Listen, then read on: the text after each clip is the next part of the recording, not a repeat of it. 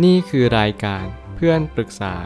เป็นรายการที่จะนำประสบการณ์ต่างๆ มาเล่าเรื่องร้อยเรียงเรื่องราว ให้เกิดประโยชน์แก่ผู้ฟังครับ สวัสดีครับผมแอดมินเพจเพื่อนปรึกษาครับ วันนี้ผมอยากจะมาชวนคุยเรื่อง หนังสือ Path to Wealth True Common Stocks ของ Philip A. Fisher ต้องบอกก่อนว่าหนังสือเล่มนี้เป็นหนังสือเกี่ยวกับการลงทุน แล้วการลงทุนเนี่ยมันไม่ได้จำกัดแค่ว่าเราต้องลงทุนในหุ้นในบริษัท หรือว่าในสินทรัพย์อื่นๆ อะไรก็ได้ แต่เราอาจจะลงทุนในชีวิต เราอาจจะลงทุนใน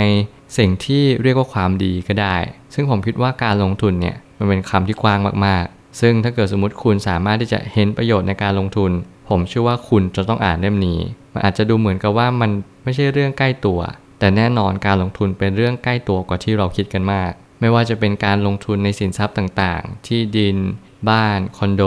สิ่งต่างๆ เรียกว่าการลงทุนทั้งหมด แต่เราลืมไปหรือเปล่าว่าเราควรจะลงทุนยังไง ให้ดีที่สุด เราก็จะต้องศึกษาสินทรัพย์นั้นๆว่า เราต้องการอะไร อย่างผมผมต้องการที่จะลงทุนในหุ้น ผมเลยศึกษามากมายเกี่ยวกับการลงทุนหุ้น ว่าตราสารทุนเนี่ยมันคืออะไร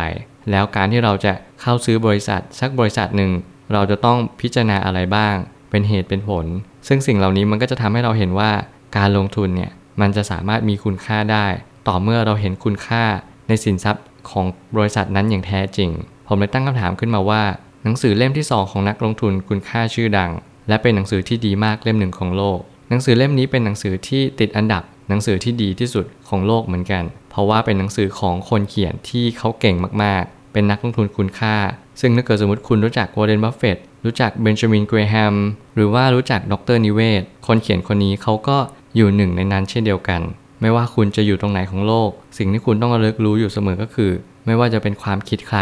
คุณก็จำเป็นจะต้องพิจารณาอย่างแยบคายว่า เราจะต้องศึกษาหาความรู้จากบุคคลเหล่านี้ให้มากที่สุดเท่าที่ทำได้ แล้วคุณก็จะเป็นนักลงทุนคุณค่า อย่างที่คุณต้องการ ทางสู่ความมั่งคั่งที่แท้จริงอยู่ที่การซื้อหุ้นถูกตัว และถูกจังหวะ แต่ความเป็นจริงก็คือ เราต้องรู้ก่อนว่าอะไรคือหุ้นที่ดี และจังหวะไหนที่ดี หนังสือเล่มนี้บอกอย่างชัดเจนว่า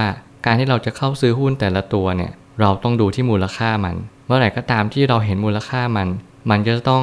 ดูที่ intrinsic value ไม่ว่าหนังสือเล่มไหนก็ตามที่เกี่ยวกับการลงทุนคุณค่า คุณจะต้องระลึกรู้อยู่เสมอว่า การที่เราจะเข้าซื้อบริษัท เราต้องหามูลค่าที่แท้จริงของมันให้ได้ก่อน แล้วสิ่งที่สำคัญเราต้องซื้อต่ำกว่ามูลค่าของมัน ไม่ใช่ว่าเราเห็นมูลค่ามาแล้วเราเข้าซื้อเลย นั่นจะไม่มีคาว่าส่วนเผื่อความปลอดภัย มื่อไหร่ก็ตามที่เรามีส่วนเผื่อความปลอดภัย นั่นคือสิ่งที่เราสมควรที่จะซื้อมัน ถึงแม้ว่าบริษัทนั้นอาจจะดูกำลังเข้าสู่ระบบที่มันแย่ลงหรือว่าเข้าสู่ระบบล้มละลาย แต่ถ้าเราพิจารณาจริง ๆ แล้ว สินทรัพย์มากกว่านี้สินนี้สินสามารถที่จะหมุนเวียนแปรเปลี่ยนมาได้ เราก็อาจจะเลือกที่จะลงทุนหุ้นเหล่านั้น เพราะเรามองเห็นในระยะยาวแล้วว่า ผู้บริหาร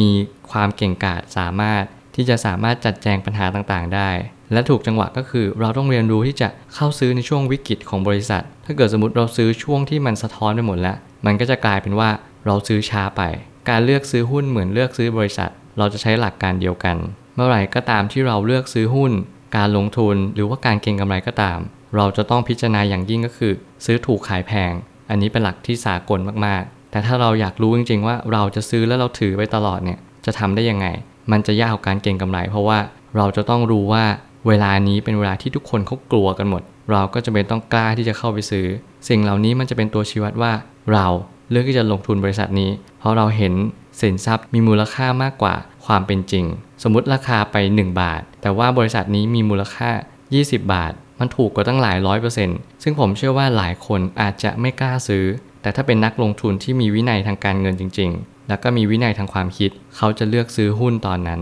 เพราะว่าการซื้อหุ้นในช่วงขาลงของบริษัท และบริษัทนั้นเป็นบริษัทที่ดีจริง ๆ เมื่อไหร่ก็ตามที่เศรษฐกิจเอื้ออำนวย หรือว่าไซเคิลนั้นได้หมุนวนเปลี่ยนไปแล้ว บริษัทนั้นก็สามารถที่จะกลับมาทำกำไรได้อีกเหมือนเดิม ซึ่งสิ่งเหล่านี้มันก็จะสะท้อนว่าเรารู้จักการลงทุนแบบหุ้นคุณค่า ค่าเสื่อมหรือว่าหนี้สินของบริษัท คือสิ่งที่เราต้องคำนึงก่อนที่จะเข้าซื้อบริษัทเสมอมา ค่าเสื่อมก็คือเวลาเราใช้จ่ายอะไร เราจะต้องสูญเสียไปกับอะไร ไม่ว่าจะเป็นโรงงาน ค่าเสื่อมของสภาพแวดล้อม อย่างเช่นที่ดินหรือว่าอะไรก็ตาม ที่เราต้องชำระจ่ายหนี้เสมอ หรือแม้กระทั่งหนี้สินของบริษัทที่จำเป็นต้องชำระอย่างเช่นพนักงาน เราจะต้องดูว่าการบริหารจัดการของบริษัทเนี่ยเป็นยังไง การบริหารจึงเป็นสิ่งที่สำคัญมากๆในหนังสือเล่มนี้หนทางสู่ความมั่งคั่งเนี่ยอาจจะไม่ใช่บริษัทที่มีมูลค่าที่ถูกอย่างเดียว แต่เราต้องดูการ management ด้วย แล้วก็ดู manager เขา ผู้จัดการสินทรัพย์เขาเป็นยังไง เขาเก่งหรือเปล่า ความเก่งเนี่ยมันก็ต้องคู่กับคุณธรรม ซึ่งถ้าเกิดสมมติเขามีคุณธรรม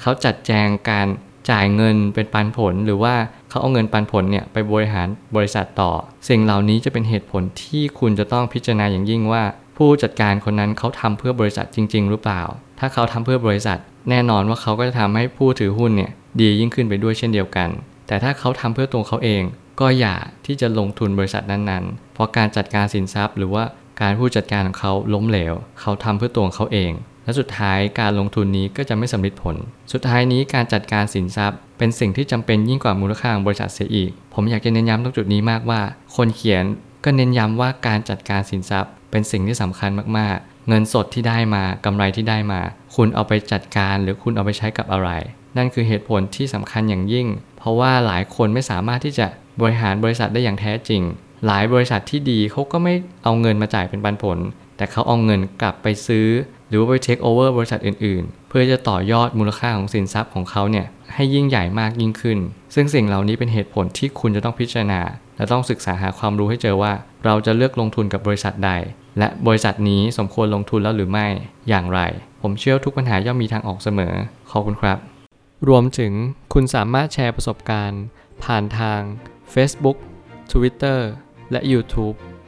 และอย่าลืมติด Hashtag เพื่อนปรึกษาหรือ f r ร e n d t a l k a ด้วยนะครับ